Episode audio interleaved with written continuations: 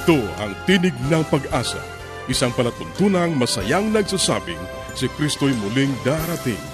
Tiyak na darating at malapit nang dumating. Kaya't kaibigan, pumadakang siya'y salubungin.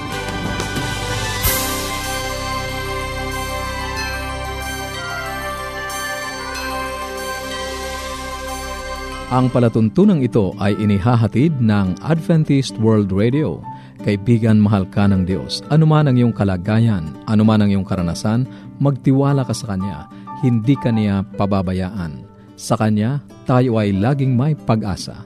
Ito ang iyong kaibigan, Ner Caranza, nag-aanyaya na muli niyo kaming samahan sa 30 minutong talakayan tungkol sa ating kalusugan, pagpapanatiling matatag at masaya ng tahanan at sa pagtuklas ng pag-asa na nagmumula sa salita ng Diyos.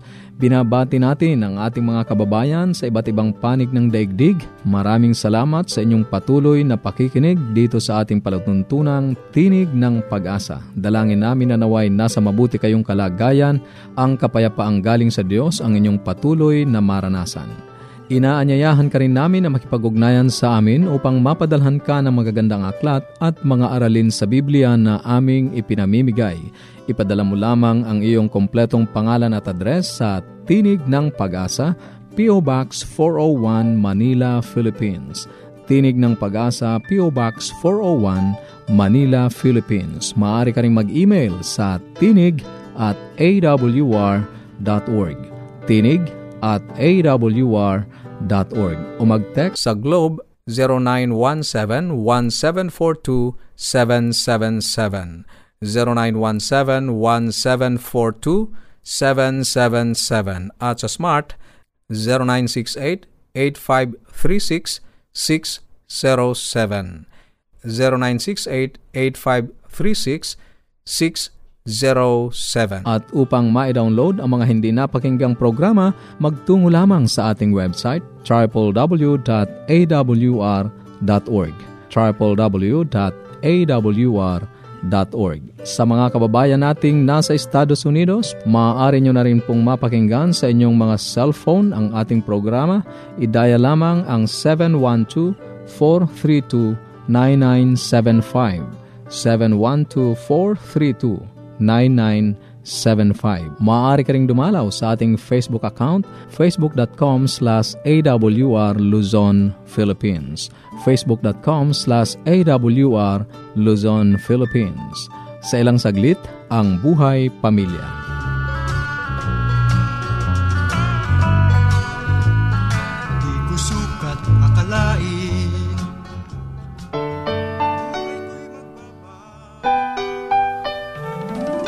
Tayong mga Pinoy, mataas ang pagpapahalaga sa pamilya.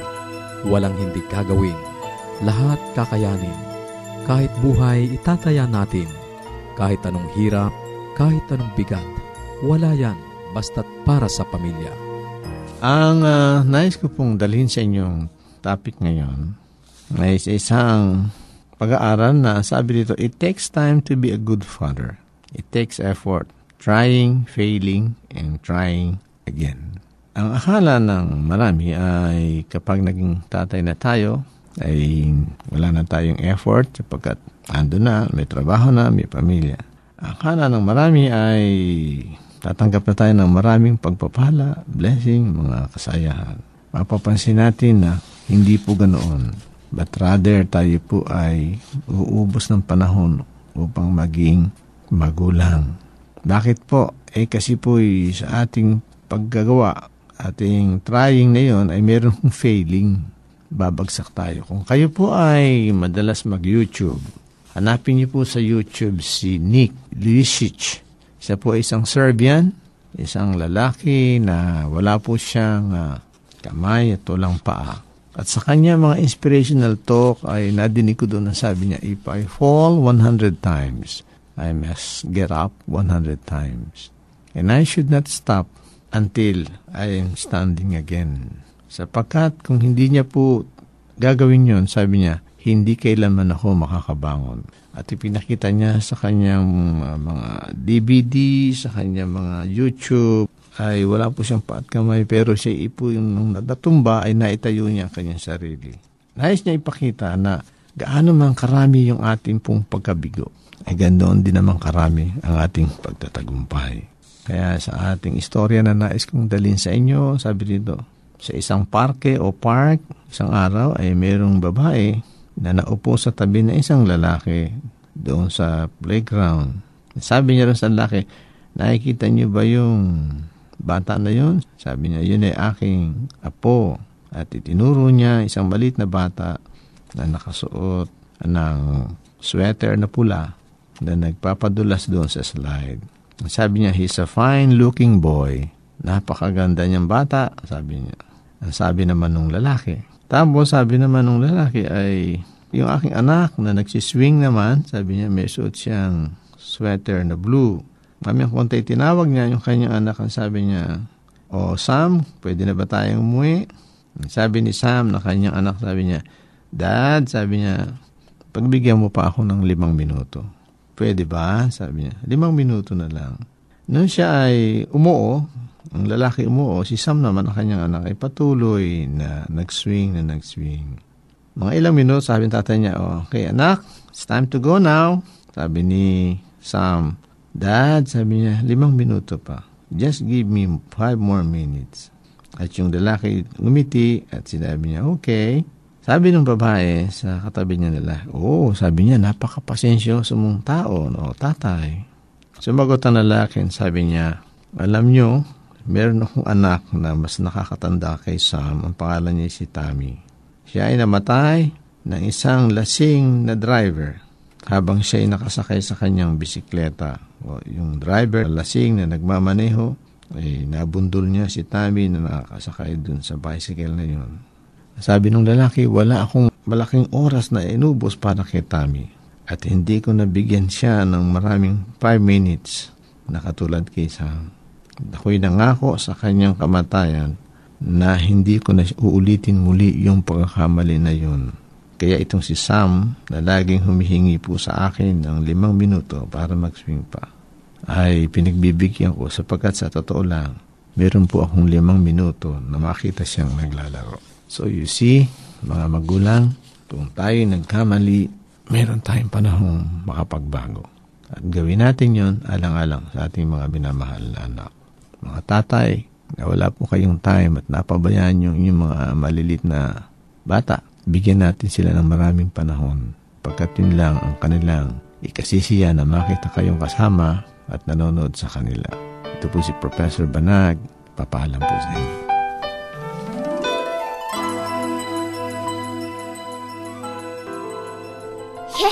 Dad and Mom are coming. I wish my parents will come too. The best way to spend time? It's with family. Adventists care. Ang bahaging iyong napakinggan ay ang buhay pamilya. Kung mayroon ka mga katanungan o nais mong magkaroon ng mga aklat na aming ipinamimigay ng libre o kaya ay mga aralin sa Biblia, maaari kang makipag-ugnayan sa amin sa Tinig ng Pag-asa, P.O. Box 401, Manila, Philippines. Tinig ng Pag-asa, P.O. Box 401, Manila, Philippines o mag-email sa tinig at awr.org. Tinig at awr.org. Maaari ka rin mag-text sa Globe 0917-1742-777.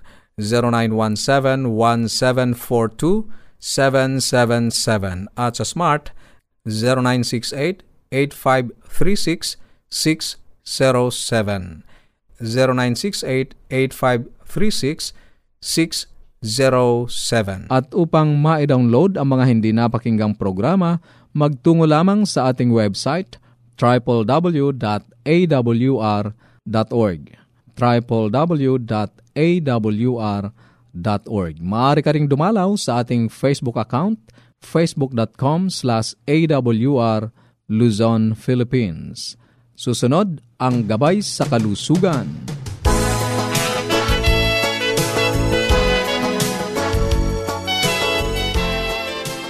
Magandang araw po sa lahat ng ating mga tagapakinig. Ako po ay nagagalak at muli tayong magkakasama-sama sa araw na to at marami po tayong pag-uusapan. Magagandang bagay po to tungkol sa pangkalusugan. Ako po si Dr. Linda Lim Barona, ang inyong doktor sa Himpapawid.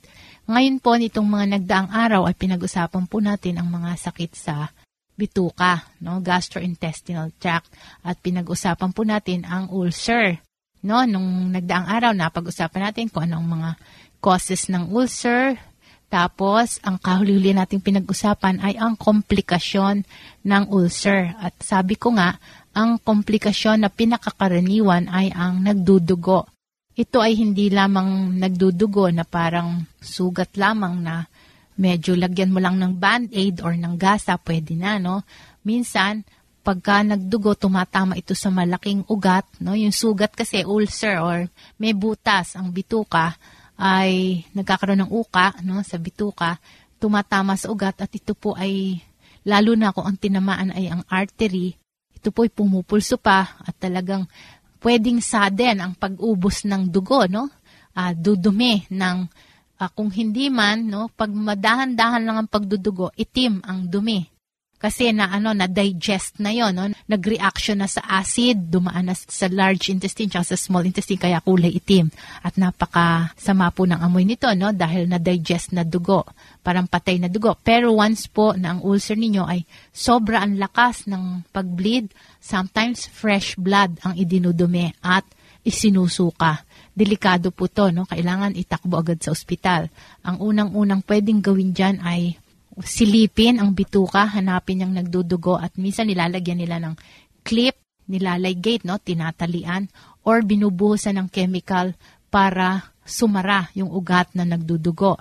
Ngayon, kung ito po'y talagang emergency at mabilis ang pagwala ng dugo, kailangan po yan, sasalinan yan, no? Emergency po ang pagsasali ng dugo at kailangan ay dalhin ka agad sa operating room para mapigilan kung saan ang gagaling ang pagdudugo kasi pwede pong maubusan ng dugo ang isang tao dahil lamang dyan kung matindi po. Ngayon, sometimes yung pag-inom nga ng mga gamot na nakaka-ulcer, ay pwede rin pong maraming dugo yan, minsan kaunti lang, no? Konti lang, pero kailangan po talaga matingnan ng doktor kung malakas bang pagdudugo o hindi. Ngayon, ang isang kasunod na komplikasyon ay yung perforation, nabubutas. Kasi lusot-lusutan na. Ngayon, pag nabutas, severe abdominal pain. Kaya kaagad, ibig sabihin, madidetect agad niya kasi talagang hindi matitiis ang sakit ng tiyan. Kaya lang magkakaroon ng chemical reaction kasi yung mga acid sa tiyan ay lalabas ng bituka. No, pupunta yan sa ibang parte ng tiyan at baka matunaw pa yung mga ibang parte ng bituka. Kaya kailangan operahin ka agad. Ngayon, ang susunod naman ay hindi ito gaanong karaniwan, mga 5%, ay ang obstruction. Ibig sabihin, yung ulcer, pag naghilom, parang sugat, nagkakaroon ng scar or nagkakaroon ng peklat, minsan namamaga at hindi nakakadaan gaano ang pagkain. Ang symptoms nito, minsan nagsusuka o kaya pagkakain puno agad, parang busog o kaya after one hour ng eating, uh, sumasakit ang tiyan at uh, yun, nagsusuka or parang punong-puno ang tiyan. Yun po ang isang symptoms. Ngayon, yan po ay pwedeng niluluangan yan. No? Sisilipin din yan, makikita. Pwedeng luluangan yung butas na yan. So, yan po ang mga komplikasyon. Ngayon, kung ang ulcer po ay ang treatment nga, sabi ko ngayon ay binibigyan ng antibiotic tsaka yung antacid or yung mga gamot na pinipigilan ang pagsikrit ng acid. Ngayon, kung gusto nyong iwasan at wag magkaroon ng ulcer, yun nga, iwasan natin na maging hyperacidic ang ating tiyan. Sa pag-inom-inom ng gamot, kailangan po kukonsultahin natin ang ating mga doktor or mag-iingat tayo na hindi yung mga over-the-counter na medicine, hihingi lang tayo sa parmasya kung ano ang gamot sa ganito, no? Yung pala, meron na tayong ulcer, hindi natin pwedeng i-take, lalo po yung mga elderly. Or kung mahilig po sa mga pagkain na medyo malakas ang chemical, no? Matapang po. Kaya kasi karaniwan po yung mga maraming added chemicals, no? Yan po, minsan, hin, yung kinocure, no? Yung mga karne, yung mga nilalagyan ng mga chemical para lumambot ang karne, eh yan, pag kinain po natin yan, pwedeng pati bituka natin ay na the damage. Kaya po dapat sa pagkain natin yung mga madaling tunawin ang kinakain, ano? Tsaka iiwasan yung mga uh, nga, sa umpisa pa lang, sinabi ko, kailangan ngunguyain nating mabuti ang pagkain para ito ay napipino na, hindi nahihirapan ng ating bituka. Ngayon, ang ulcer ay kadalasan hindi na inoopera. Pag na-diagnose, ay may mga gamot para maghilom ang sugat at uh, huwag nang paabuti na magkaroon ng mga komplikasyon. Sa unang simptomas pa lang, kailangan ay kontrahin na.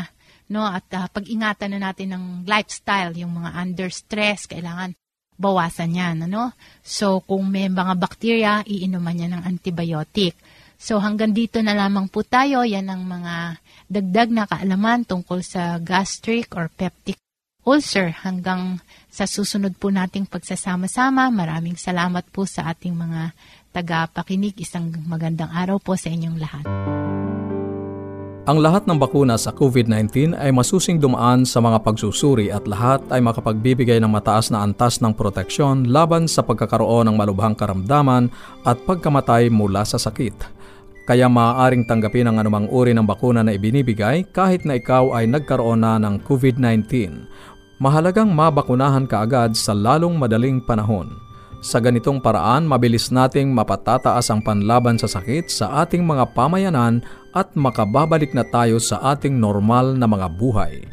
Ang mensaheng ito ay hatid sa inyo ng UNESCO, WHO at Adventist World Radio.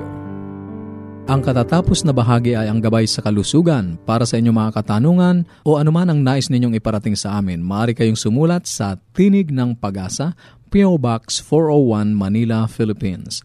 Tinig ng Pag-asa, PO Box 401 Manila, Philippines. O mag-email sa tinig at awr.org. Tinig at awr.org. Maaari ka rin mag-text sa Globe 0917-1742-777. 0917-1742-777. At sa Smart, 0968-8536-607.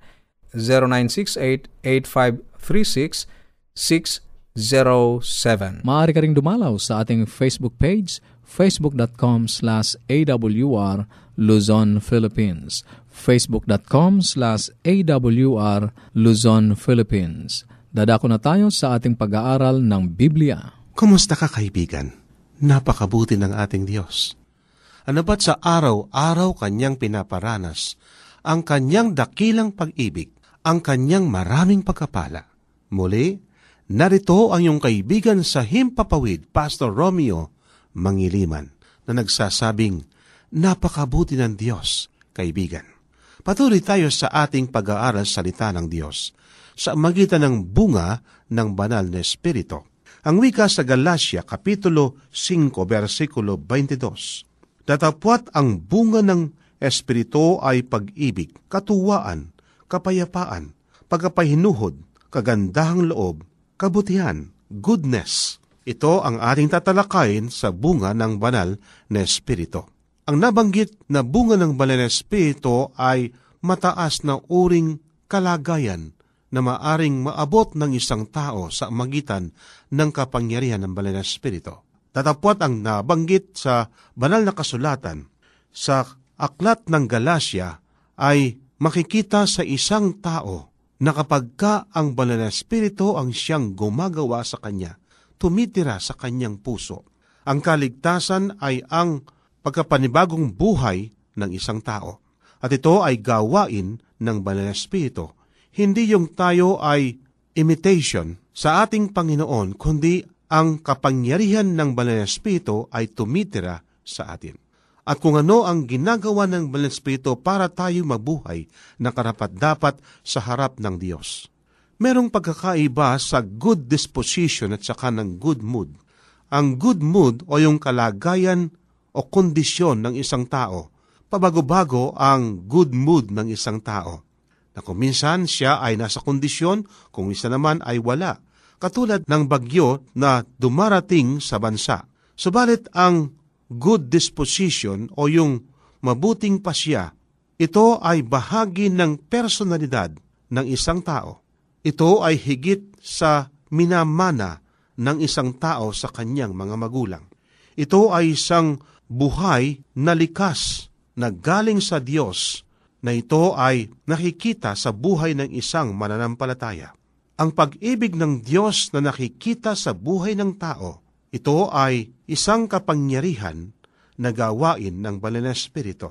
At ang mabuting pasya ng isang tao ay walang iba kundi yung nakikita sa kanyang buhay ang pag-ibig, ang katuwaan, ang kapayapaan, na napat ang kagandang loob ay nakikita sa kanyang pamumuhay sa araw-araw. Na kung papaano ang ating Diyos ay nagmahal sa mga taong hindi karapat-dapat mahalin, ganito ang nagiging karnasan ng isang tao na ang banal na espiritu ay gumagawa sa kanya. Na siya ay merong mabuting pananaw, na napat madali siyang makipagkaibigan, palakaibigan. Ang tanong kaibigan sa oras na ito, are you friendly? Ikaw ba ay madaling makipagkaibigan? o mahirap kang kausapin. Ang ating Panginoon ay madali siyang makipagkaibigan lalo na sa mga taong nangangailangan, katulad ng mga sinusukan ng lipunan noong panahon niya ang mga publikano, ang mga taong maniningil ng buwis. Siya ay nakikikain sa mga publikano. Siya ay nakikihalubilo, nakikisalamuha ang ating Panginoon. Kaya gay na lamang ang sinasabi ng mga pariseyo, siya ay nakikipagkaibigan sa mga taong masama, sa mga taong makasalanan. Subalit ang ating Panginoon ay kaibigan ng lahat. Siya ay kaibigan ng mga taong makasalanan, a friend of sinners, na napat kayang abutin ng sinuman. Hindi siya mahirap kausapin ang ating Panginoon ay gustong maabot ang mga taong nasusugatan sa kanlang pamumuhay sa araw-araw. Kaibigan, kung minsan may mga tao nasusugatan sa magitan ng ating pagkasalita, na dapat kapag ka meron silang mga suliranin, subalit ang ating Panginoon ay madaling lapitan. Anapat ang Panginoon ay hindi pinapansin ang ating kamalian, hindi nangangulugan siya ay konsentidor Subalit ang napansin ng ating Panginoon yung best sa isang tao. Ang kanyang focus ay wala sa mga kamalian ng isang tao, kundi ang kanyang focus, papaano ang isang taong bagamat may pagkakamali ay maaring maging anak ng Diyos. Katulad sa ating Biblia na binabanggit ang kanyang mga lagad, si Pedro. Si Pedro ay hindi nakapag-aral, siya ay isang fisherman mangingisda. Subalit, bagamat ang kanyang ugali ay impulsive, siya ay pabigla-bigla, kaibigan, siya naging kaibigan ng ating Panginoon. Si Juan at ang kanyang kapatid na si Santiago, ang tawag sa kanila ay Sons of Thunder, anak ng kulog. Subalit hindi pinansin ng Panginoon yung ganong klasing masamang ugali ng magkapatid, kundi ang pinansin ng ating Panginoon, ano bang bagay na maaring makontribute nila sa pagkapalaganap ng Ibanghelyo at sa magitan ng pagtanaw ni John sa ating Panginoon na bago ang kanyang buhay, siya ay naging John the Beloved. Kaibigan, dapat tayo magkaroon ng mabuting panaw, pakikitungo sa ating mga tahanan, sa ating iglesia at gayon din sa ating gawain. Kumusta ang ating pakikitungo, kaibigan? ang isang taong naranasan niya ang goodness ng ating Panginoon. Kaibigan, ito rin ang makikita sa kanyang pamumuhay bilang anak ng Diyos. Ang sabi nga sa 2 Gis ng Epeso, sapagkat kay kaniyang gawa na nilalang kay Kristo Jesus para sa mabuting gawa na mga inihanda ng Diyos ng una upang siya naging larawan. Mabuting gawa, kaibigan kaya nga ang isang taong tinanggap niya ang ating Panginoon at tumitira sa Kanya ang banal na Espiritu, nakikita sa Kanya ang mabuting gawa. Kaibigan, kumusta ang ating pamumuhay? Kumusta ang ating pakikitungo sa ating kapwa? Ang sabi pa sa ating Biblia, anumang pananampalataya na walang gawa, ito'y patay. Nanapat sa ating mabuting gawa, kaibigan, nakikita na ating binibisita ang mga may karandaman, ang mga taong may sakit. At gayon din ating ipinapakita ang ating malasakit sa mga widows, yung mga baong babae. Na dapat tayo nagbibigay ng tulong sa mga taong mahirap. At tulad nga kung minsan may mga taong namatayan, Mas mabuti pa, hindi ba kaibigan, na tayo ay magbigay ng tulong sa namatayan kaysa tayo ang tutulungan? Mas gusto ko pang magbigay ng kalaob o ng tulong sa isang taong nagkaroon ng masamang karanasan kaysa ako ang magkaroon ng ganong klasing karanasan, katulad ng pagpanaw ng mahal sa buhay. Nanapat ang isang taong tumanggap sa Panginoon, nakikita sa Kanya ang kagandangang loob o yung kindness ng ating Panginoon at gayon din ang Kanyang kabaitan, ay sa amagitan kaibigan ng ating pagibigay ng comfort, pampalakas ng loob sa mga taong nalulumbay, sa mga taong nagluluksa, Nanapat ang kanlang pasanin ay ating dinadala din na bilang nakikikapwa-tao. Kaibigan, ang bunga ng banal na espiritu ay ang kabutihan. Kumusta ang ating pamumuhay? Nakikita ba sa atin ang kabutihan ng ating Diyos para itaas nila ang pangalan ng ating Panginoon? Sinasabi ng ating Biblia na tapwat ang bunga ng Espiritu ay pag-ibig, katuwaan, kapayapaan, pagkapainuhod, kagandahang loob, kabutihan, kaibigan, makita nawa sa atin itong likas o bunga ng banal na Espiritu. Maraming salamat sa iyong pakikinig. Sana'y nakinabang ka sa ating mga pag-aaral. Ating itutuloy ang mga paksang nasimulan sa susunod nating pagtatagpo sa ganito ring oras at himpilan.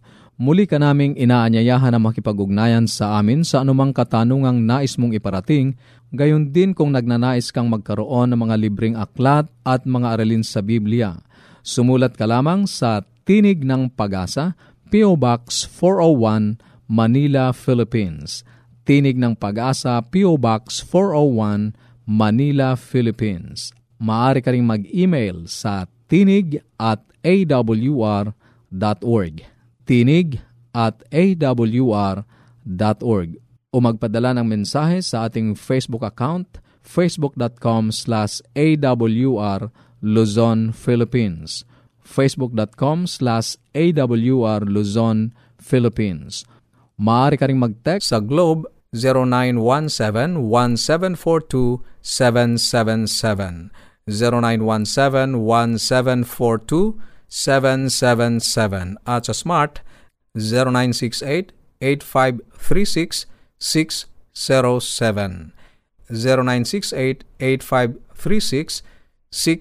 0968 0968-8536-607. At upang ma-download ang mga hindi napakinggang programa, magtungo lamang sa ating website www.awr.org www.awr.org sa mga kababayan nating nasa Estados Unidos, maaari nyo na ring mapakinggan sa inyong mga cellphone ang ating programa. Idaya lamang ang 712-432-9975. 712-432-9975. Ito pong muli ang iyong kaibigan, Narcaranza, pansamantalang nagpapaalam. Sa Roma 15.13, pagpalain kanawan ng Diyos ng pag-asa – ng buong kagalakan at kapayapaan.